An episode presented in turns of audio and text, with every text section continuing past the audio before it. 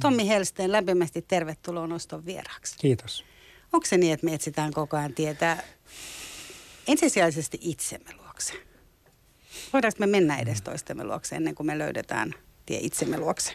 No, mä sanoisin näin, että jos mun kontaktipinta itseeni ei ole auki, eli mä en tavoita omia tunteita ja oma, omaa syvyyttä, niin mulla ei ole tavallaan sit kontaktipintaa toisiin, koska se käy sen oman, mä tavoitan toisen ihmisen ikään kuin oman ihmisyyden kautta. Niin siinä mielessä, niin äh, jos pohtii esimerkiksi yksinäisyyttä, niin mä ymmärrän, että sen syvin olemus on siinä, että ei ole yhteyttä itseensä. Koska siitä sitten syntyy yhteydettömyys niin kuin kaikkeen.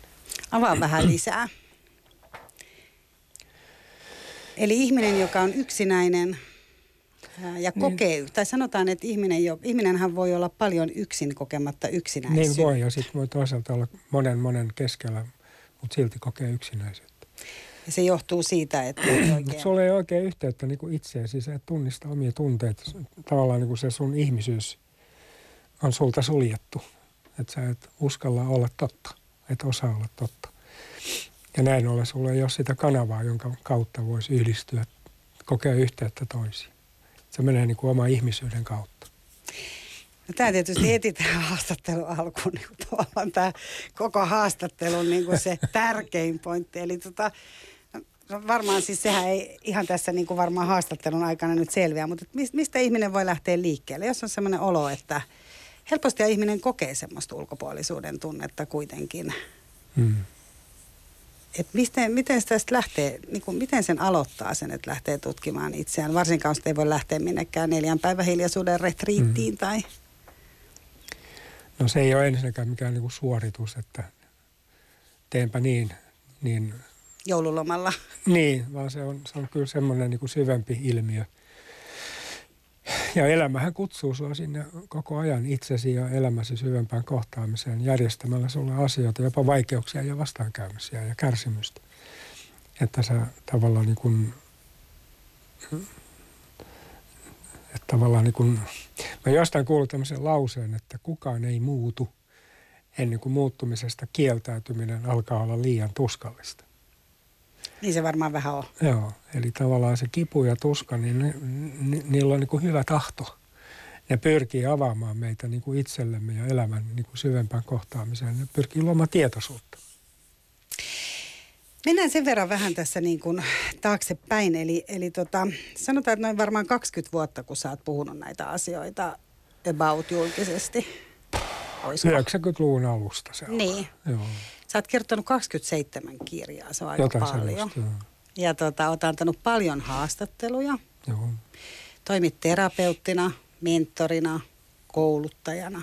Mm, Ja kutsut silti itseäsi mieluiten ihmettelijäksi. kyllä. Mitä Olen- sä, mitä sä, niin, Mä olen ammatti-ihmettelijä. Ihmettelen ammatikseni. niin. Onko 24-7 vai loppuuko se kello 16.30, kun toimisto ovi menee kiinni? Ei, kyllä se on elämäntapa. Kyllä se niin kuin, ihmettelen kenties jopa unissani. Mm. Tota, silloin kun sä ää, aloitit, niin meillä oli varmaan sellainen kulttuuri, että sä oot varmaan ollut tavallaan niitä ensimmäisiä, jotka rupes puhua aika avoimesti semmoista niin sanottua tunnekieltä, eli just niin kuin läsnäolosta ja kohtaamisesta ja äskenkin käytit jotain sellaista termiä niin kuin ihmisyydestä, Mm. niin sä puhut aika paljon sellaisia, oot niinku tuonut meille termistöön. Mä muistan itse ehkä ensimmäisenä nimenomaan tämän virtahepo-olohuoneessa, eli kerroit, kerroit siitä, että kun kodissa on joku salaisuus, usein alkoholismi oli esimerkiksi yksi tällainen, tai oli sun oman kodin salaisuus esimerkiksi, että siellä lymyää semmoinen hiljaisuus. Joo. Miten sä näet, että nämä niin kuin 20 vuotta sen jälkeen enemmänkin, näetkö sä, että suomalainen niin kuin tunneilmasto ja siitä puhuminen olisi niin kuin muuttunut? Nythän meillä on muitakin puhujia sun rinnallas ja tuntuu, että kuitenkin niin kuin viikkolehdissä ja sanomalehdissäkin on kolumneja paljon ihmisen niin kuin fyysisestä, mutta myös henkisestä hyvinvoinnista. Mm. Mä jotenkin hahmotan tilannetta niin, että meidän isät ja isoisät ja äidit niin tota, sotien jälkeen ponnisteli kovasti, että loi tämmöisen niin kuin, niin kuin perustarpeiden, mahdollisuuden tyydyttää meidän perustarpeita. Että alkoi syntyä niin kuin vaurautta ja talous oli kunnossa. Ja samanaikaisesti me kuullaan koko ajan, että, että ihminen, ihmisen onni tavallaan ei kuitenkaan synny siitä. Mutta se voisi olla eräänlainen edellytys sille, että voisi lähteä niin kuin jatkamaan, rakentamaan sille pohjalle, minkä meidän esisät ja vanhemmat loivat.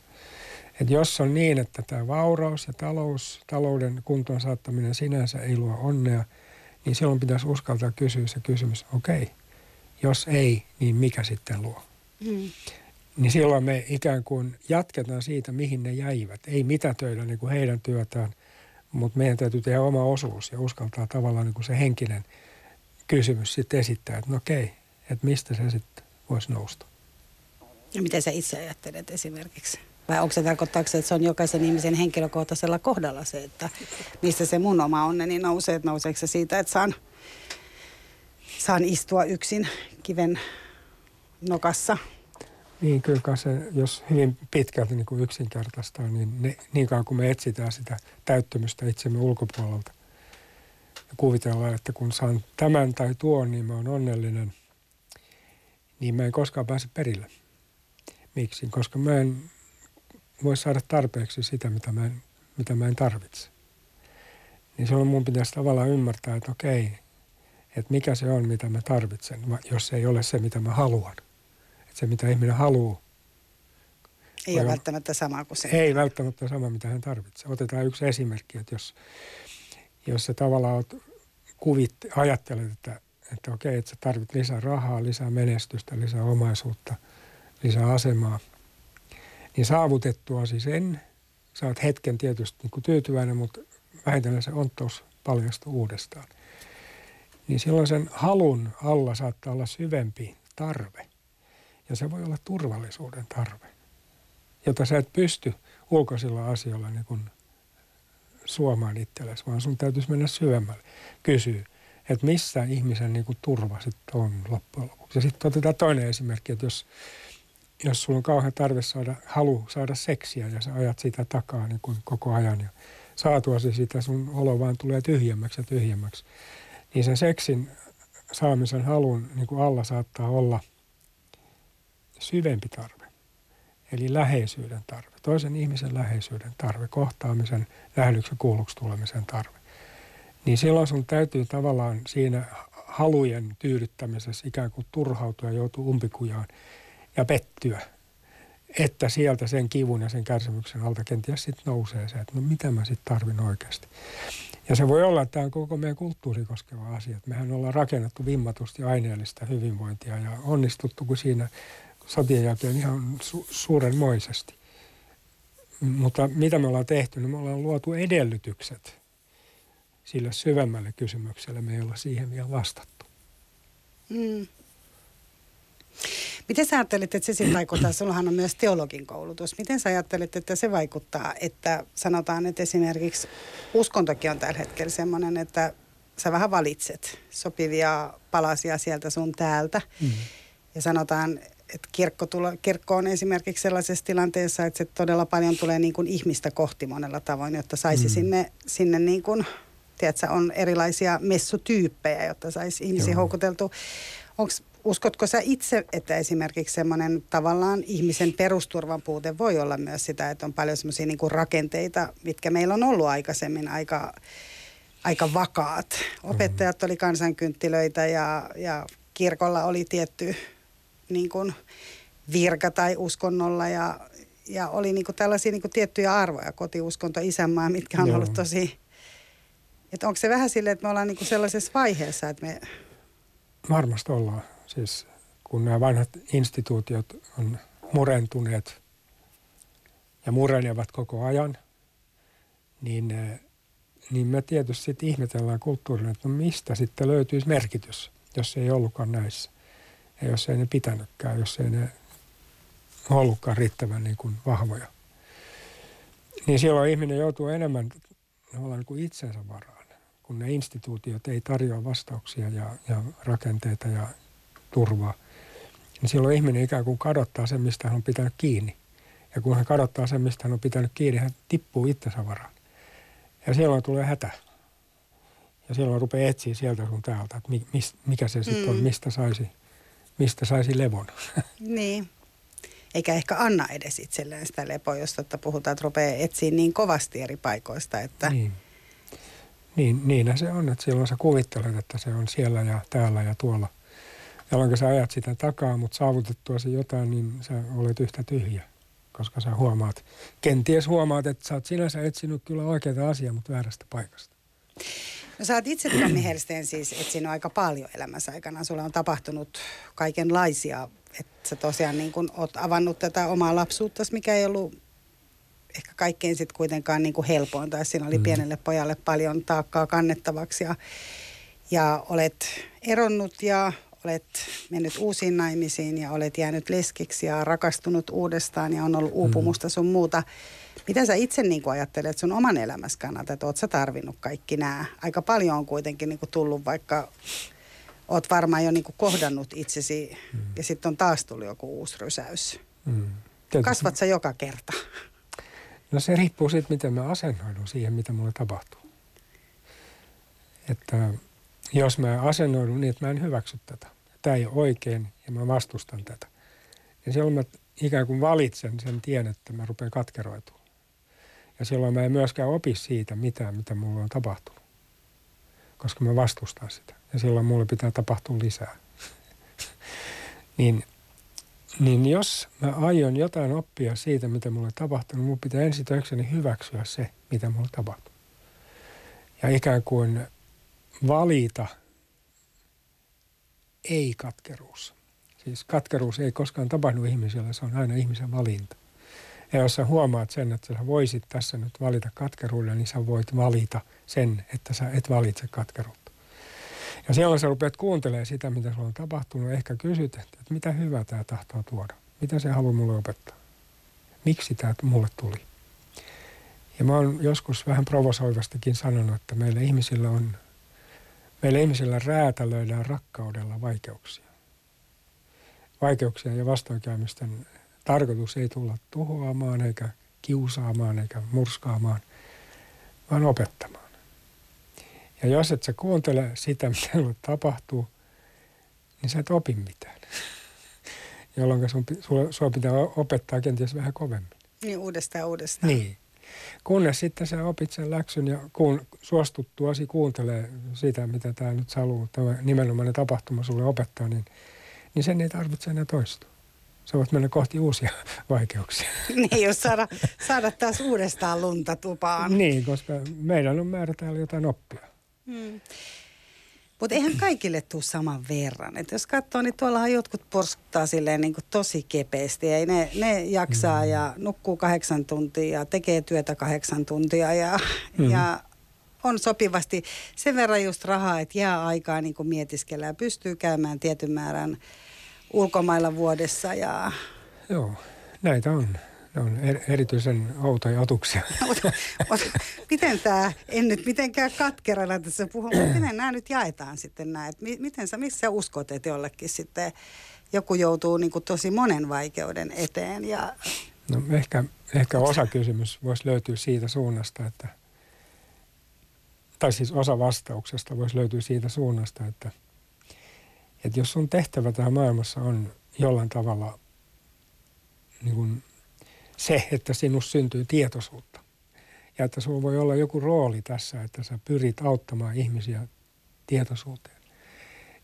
Niin sen, sen mukana tulee myös se, että sinua sitten intensiivisesti opetetaan, jotta sulla olisi jotain, jota opettaa. Ja silloin, silloin sulle tulee vaikeuksia, silloin sulle tulee vastoinkäymisiä, sulle tulee asioita, jotka alkaa murentaa sun sitä egoa ja synnyttää nöyryyttä ja sitä kautta – kykyä tavallaan hyväksyä se, mitä sulle tapahtuu. Jos mä ajattelen sitä Virtahepo olohuoneessa kirjaa,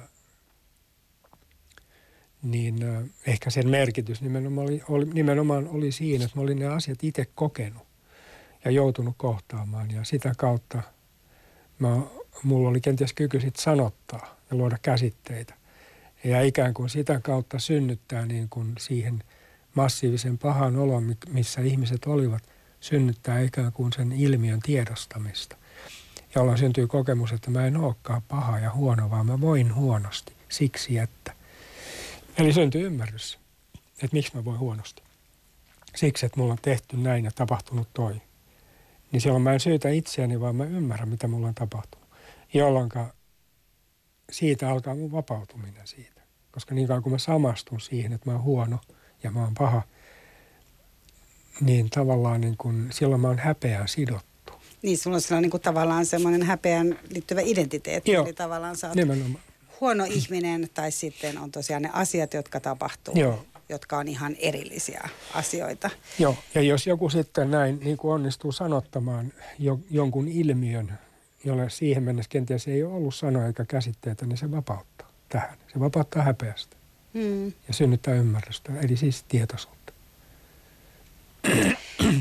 Sä puhuit tota syksyllä, olit vieraana Doc Venturesin ohjelmassa, tai Doc Joo. Ventures-jaksossa, mikä oli tosi koskettava jakso, missä puhuttiin miehisyydestä ja nimenomaan miesten tunteista. Siinä esitettiin dokkari amerikkalaisesta vankilasta, missä miehet kävi tällaista terapiaprosessia läpi ja sitten te keskustelitte siellä olisiko ollut neljään tai viiteen Pekkaan nimenomaan mm. tunteista, että sitten miehet avautui ja kaikki, mun, jos en muista väärin, niin kaikkien kohdalla esiin nousi isäsuhde Joo. jollain tavalla, enemmän tai vähemmän, että olisi kaivannut ne isän, nimenomaan ne isän silmät. Ja kun Joo. sä puhuit tässä nyt tästä virtahepo-olohuoneessa, jossa olet kertonut tai jota kautta sun tarinasi oli se, että sulla oli alkoholisti isä, eikö niin? Mm-hmm.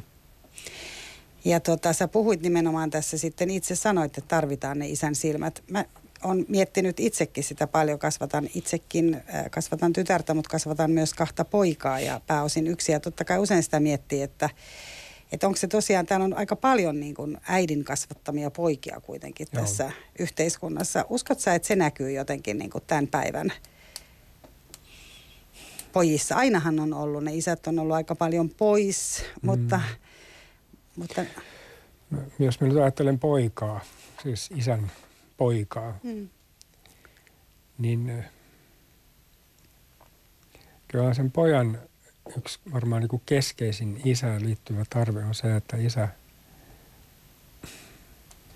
niin kuin näkisi sen pojan ja kunnioittaisi sitä poikaa ja olisi siitä pojasta ylpeä. Ja ilmaisisi sen hänelle jotenkin, että hän saa sen isän niin kuin hyväksynnän ja sen mukana tuoman nosteen. Että tämä on jo, jotenkin niin perustarve pojalla ja miehellä, että jos ei hän sitä saa, niin hän jää ikään kuin kaipaamaan sitä loppujakseen ja samalla hän hakee sitä. Jos ei muualta, niin pyrkii suorittamaan ja menestymään ja sitä kautta tavallaan hakee sitä, että riitänkö nyt, kelpaanko nyt, olenko nyt tarpeeksi. Ja, ja vaikka hän mitä saavuttaisi, saavuttaisi kuinka kovan korkean aseman tahansa, niin se ei kuitenkaan riitä, koska ihminen ei voi mitata arvoa sillä, mitä hän tekee tai suorittaa, vaan sillä, mitä hän on. on. Joo. No mitä sitten, jos semmoinen ihminen ei tavallaan koskaan saa niitä isän silmiä? Ei ole niin kuin vaikka, No tavallaan siis, jos, ne, jos ei niitä ole saanut, niin, niin se pitää tiedostaa, että mikä haavamus niin kuin on ja miksi mä ajan tiettyjä asioita takaa pakonomaisesti. Että mä rupean tiedostaa.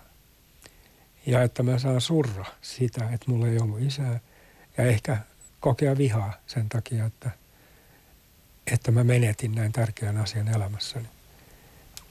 Niin sillä tavalla ikään kuin mä tulen itse itselleni sitten syliksi sen ymmärryksen ja sen hyväksynnän kautta. Ja saan sitten muiden kanssa keskustella, kenties jossain vertaisryhmässä tästä kivusta ja tästä menetyksestä. Niin syntyy tavallaan semmoinen itsessä oleva syli sitä tarvitsevaa poikaa kohtaan. Et mä hyväksyn hänen pettymyksensä ja vihansa ja surunsa. mitä antaa itse itselleen Niin. sen Joo. Tuettuna. Usein siinä tarvii niinku tukea. terapeutin tai jonkun Tai joltakin tai- kaverilta tai miesporukalta. Tai yleensä sen isän puutteen voi aika pitkälle korvata sillä, että puhuu siitä isän puutteesta muiden miesten kanssa ja tavallaan pystyy jakamaan tämän kokemuksen. Niin se ikään kuin jollain tavalla antaa korvaavaa kokemusta ja hoitaa. Että se neutraloituu se asia vähitellen ja sä hyväksyt sen itsessäsi. Ja sun ei tarvitse ajaa jotain semmoista takaa niin kuin ulko, ulkoisesti tietämättä, että mitä sä ajat takaa. Kun sä tiedät, mikä tämä sun puute on, niin sä et lähde paikkaamaan sitä niin kuin väärissä paikoissa. Niin sä et hae sitä niin kuin väärästä Ei. paikasta. Ei.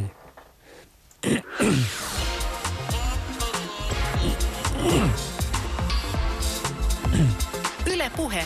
Noston vieras. Joka on tänään tiistaina Tommy Hersteenkenen kanssa. Me päästiin nyt puhumaan tästä isäsuhteesta ja josta mä hyppään myös tähän mie- miehisyyteen ja sehän on aiheena, että jos naiset on noussut nyt vähän aktiivisemmin barrikaadeille ja ruvenneet vaatimaan tai kertomaan sitä, mitä tarvitaan, niin, niin miehet on siellä nyt, osa miehistä on niin kuin puolustusasemissa, mutta miehet mm. ovat myös sellaisessa tilanteessa, että he varmaan tarvii kans puolesta puhujan, jotta ei tästä nyt tule sellaista mies-naisasetelmaa, mm. niin kuin vastakkainasetelmaa. Miten mm. sä näet tämän keskustelun? puhutaan suomalaisista miehistä, että itsekin et ole enää 30-vuotias tai 20-vuotias suomalaismies, eli tuut siitä kulttuurista, missä ei ole paljon tosiaan alun perin tunteista esimerkiksi puhuttu varmastikaan mm. tai, tai muuta. Minkä, minkälainen sen suomalaisen miehen nyt sitten pitäisi olla, jotta hän pärjäisi täällä? Ja eroako se loppujen lopuksi paitsi hirveästi edes suomalaisista naisista? No siis kyllähän mies ja nainen ovat niinku eri asioita maskuliinisuus, feminiinisyys ovat eri asioita. Tosin myöskin on totta se, että naisessa on sekä maskuliinisuutta että feminiinisyyttä ja niin on myös miehessä. Niin siinä mielessä se jakolinja ei kulje niin kuin fyysisesti miehen ja naisen välillä, vaan, vaan minussa olevan maskuliinisuuden ja minussa olevan feminiinisyyden. Et, et jos ajatellaan, että jos, kun miehellä on kuitenkin valtava tarve liittyä naiseen, se on tosiasia niin on vain yksi kontaktipinta, jonka kautta hän voi naiseen liittyä. Ja se on se, että hänellä on yhteys omaan feminiiniseen puoleensa. Eli hän on jollain tavalla niin kuin pehmeä, valmis nöyrtymään, ilmaisemaan heikkoutensa, ettei hänen tarvitse tavalla olla koko ajan olevinaan vahva, koska hän pelkää, että hän menettää munansa. Ja näin ollen mies ei pysty naisen, tämmöinen mies ei pysty naisen edessä nöyrtymään, myöntämään virheitä ja näyttää heikkoutensa – koska hän menettää, kokee, että hän menettää maskuliinisuutensa. Niin silloin hänen, hänen taipaleeseensa kuuluisi se, että hän vahvistuu sen verran, että hän, ei, että hän ymmärtää, että todellinen vahvuus syntyy heikkouden myöntämisen kautta, eikä niin, että se kielletään. Sairas vahvuus perustuu siihen, että heikkous kielletään. Ja nyt jos miehen kuva on se, että hänessä ei voi olla heikkoutta, että hän on heti huono mies, niin totta kai kaikki miehet pyrkii tavallaan peittämään heikkoutensa jopa itseltään.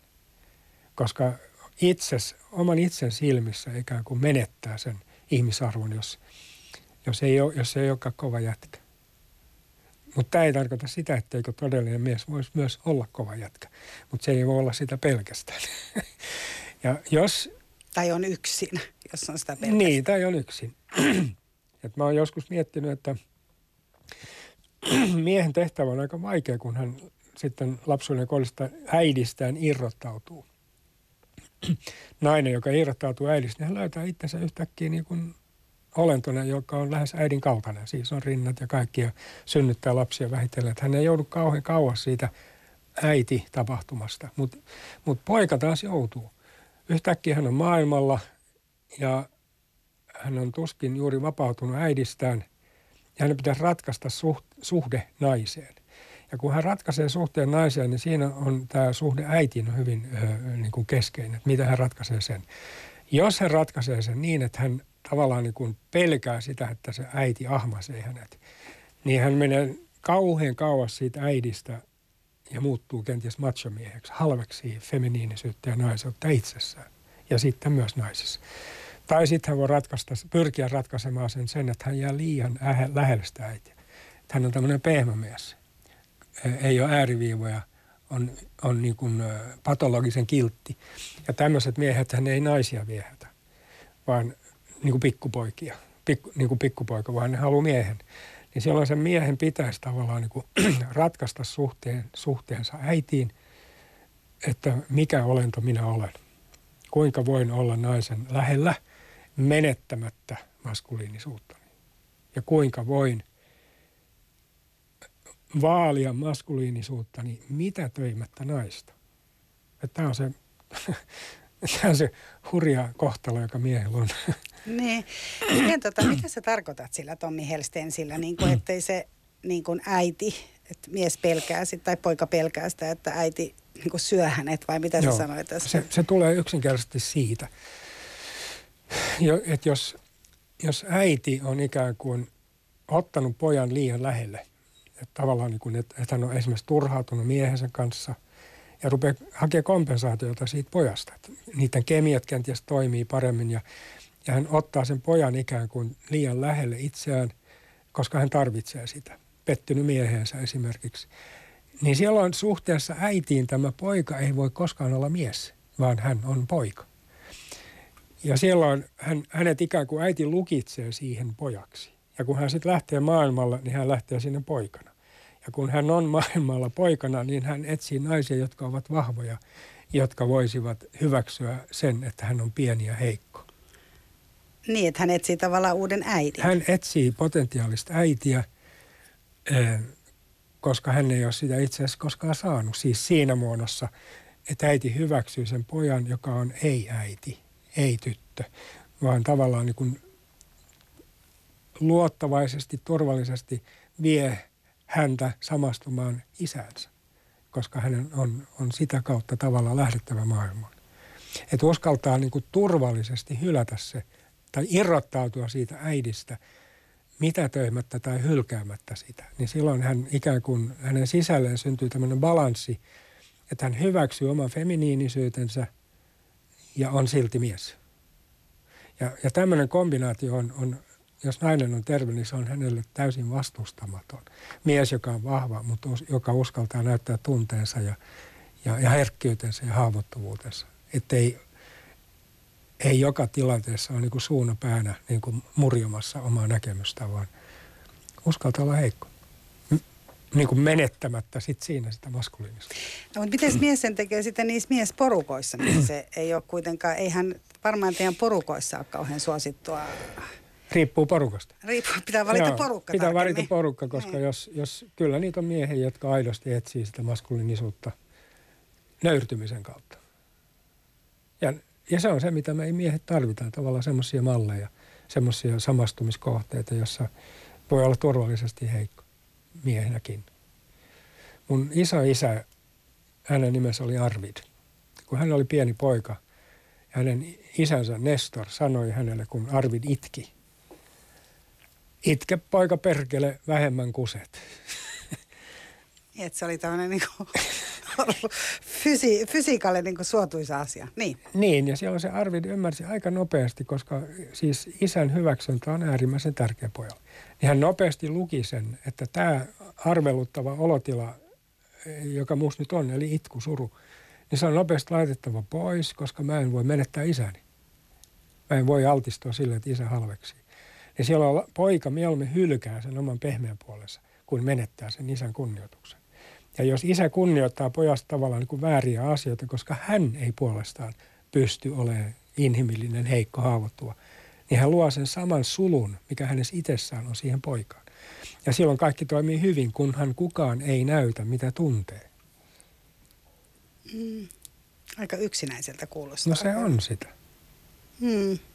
Tässä on varmaan iso osuus sitten niin kuin näillä varsinkin näillä nykypäivän isillä, jotka sitten ehkä pystyvät enemmän näyttämään tunteitaan nimenomaan poikien kanssa jakamaan, että se on tosi, Joo. tosi tärkeä kohta. Ja ilmeisesti se, että äiti siellä puhuu tai pyytää jakamaan niitä tunteitaan ilman, että se isä teki sitä, niin se ei sitten tosiaan riitä tämän perusteella. Ei, koska silloin sanoit. me luodaan tämmöistä, me tehdä sitten pojasta tämmöistä niin kuin tätikulttuurin osaa.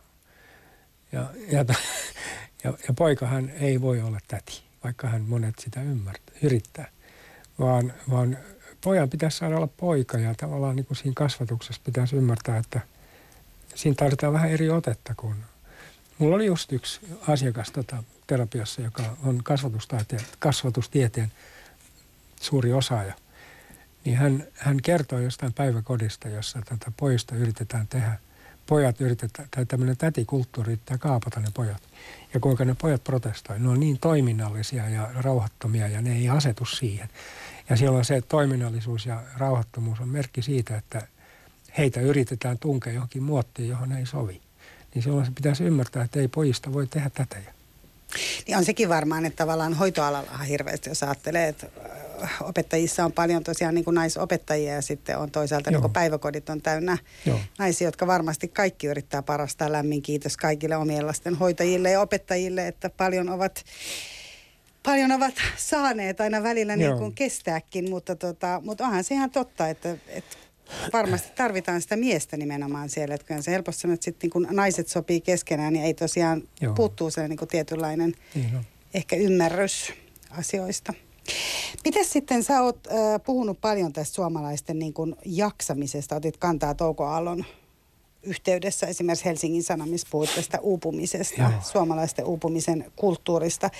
Sehän on Tommi Helsteen meille vähän semmoinen, niin kuin kaikki on vähän uupuneita välillä ja tuntuu, että se on niin kuin ihan meille yhtä normaali kuin iltapäivä kahvi tänä päivänä. Miksi Joo. me ollaan niin älyttömän uupuneita koko ajan? Miten me voitaisiin olla olematta? No, meidän pitäisi vähän ymmärtää, mitä me tarkoitetaan uupumisella. Se on eri asia kuin väsyminen. Eli jos sä teet työtä, annat itsestäsi paljon, niin sä väsyt. Ja jos sä oot, sun suhde ittees on tavallaan hoivaava, terve, terve pystyt laittamaan rajoja, niin sä tunnistat sen väsymyksen, josta sä vedät sen johtopäätöksen, että sä tarvit lepoa. Ja sä lepäät. Ja kun sä oot levännyt, niin sä palaudut. Mutta jos sä et kuule sitä väsymystäsi, jos sulla ei ole hoivaava asennetta itseäsi kohtaamaan, sä pyrit miellyttämään, hakee hyväksyntää, niin sä koko ajan teet enemmän kuin mitä sun pitäisi ja mitä sun, mihin sulla on voimavaroja. Joka johtaa siihen, että sä et kuuntele väsymystä, sä et suhtaudu siihen vakavasti.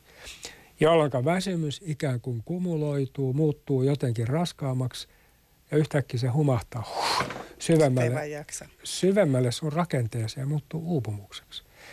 Ja se on se uupumus on ymmärrettävä, mitä se on, koska vaikka sä lepäät, niin sä et palaudu koska se ei ole väsymystä. Se on tippunut syvemmälle sun rakenteeseen, niin silloin täytyy ymmärtää, mikä, mitä uupumus on. Ja mun käsittääkseni se on oman autenttisuuden niin kuin kadottamista, että sulla menee yhteys niin kuin itseesi. Sul, ei ole kykyä enää suojata itseäsi, asettaa rajoja ja toimia terveyspuitteissa. Jolloin ne seuraukset siitä, kun sä et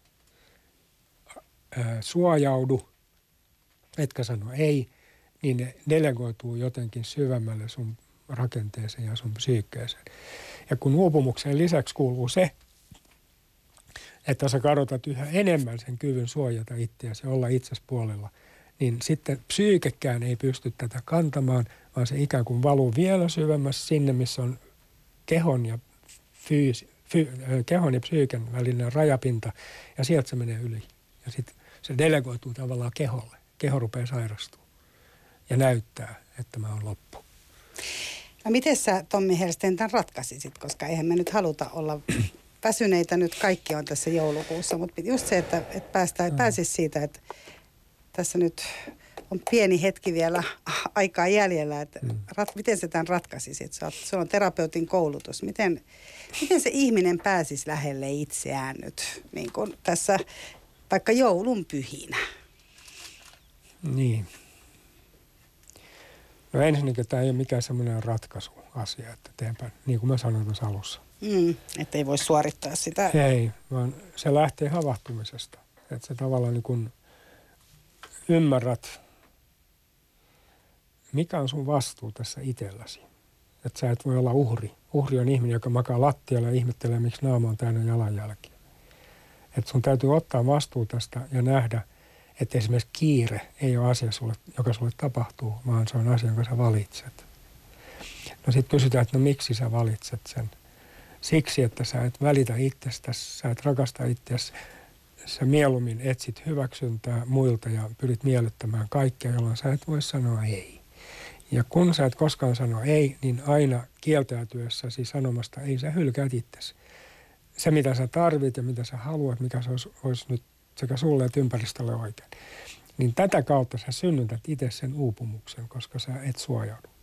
Niin tämä tapahtumaketju pitäisi niinku syvällisesti ymmärtää, koska sä et voi tosta noin vaan niinku muuttaa sitä. Vaan sun täytyy havahtua näkemään, että sä oot se, joka tänne on luonut, joka tästä vastaa. Ennen sitä sulla ei ole mitään mahdollisuutta luoda esimerkiksi kiireettömyyttä, koska sä oot kokenut, että kiire tapahtuu sulle. Vasta sitten, kun sä ymmärrät, että ei se tapahdu. Se ei ole mikään luonnonvoima, sä oot sen valinnut.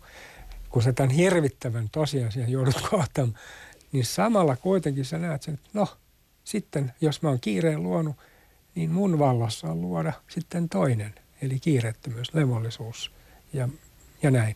Mutta siitä seuraa aina konflikti useimmiten, koska me eletään kulttuurissa, jossa kiireestä on tullut normaalitila. Eli jos ihminen ei suostu siihen, niin hän on hankala. Hän on hankala ja, ja, ja hän on uhka. Miksi hän on uhka? No siksi, että kaikki elää siinä kiireessä eikä kukaan halua nähdä omaa vastuuta. Jos joku sitten rupeaa päinvastaista kertomaan, niin se pitää eliminoida, koska sitä ei ole kiva kuulla. Meidän on helpompi jatkaa niin kuin me jatketaan, kun me ymmärretään, että kiire tapahtuu meille. Me ei voida sille mitään.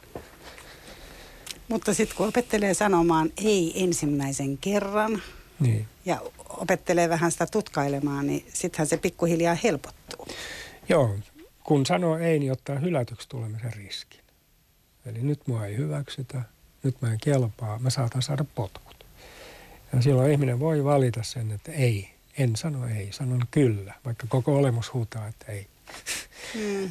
Niin silloin ihminen voi joutua sit tosi ahtaalle ennen kuin se, hän ymmärtää, että ei, että se ei-sana pitää sanoa. Ja ottaa se hylätyksi tulemisen riski. Kumpi on parempi, että mä kuolen tai vammaudun vakavasti ja menetän työpaikkani, tai siis ja saan säilyttää työpaikkani, kuin että mä menetän työpaikkani ja, ja pysyn heng- hengissä. Mm. Ja ainahan ei edes välttämättä käyneet menettää välttämättä. Usein voi olla ihan se, että siellä voi joku kuunnellakin, mutta ei edes muista, että Joo. tämmöinenkin mahdollisuus on kuin dialogi ja kommunikaatio. Nimenomaan, ja kun sä rupeat toimimaan syvemmistä arvoista käsin, niin sä vaikutat heti ympäristöön. Että tavallaan siitä tulee, se alkaa muodostua niin kuin mahdollisuudeksi monille, ja silloin se yhteisö alkaa tervehtyä. Mutta jonkun pitää ottaa se ensimmäinen askel. Sitä kohti sitten vaan tässä, tässä maailmassa. Hei lämmin kiitos Tommi Helsten. Olisi paljon ollut kaikkea muutakin keskusteltavaa, mm. mutta tota, ainakin tällä mennään. Nämä oli varmasti semmoisia sopivia joulusaarna sanoja nyt No tässä, kun joulua odotellessa. Yes. Mutta lämmin kiitos. Kiitos.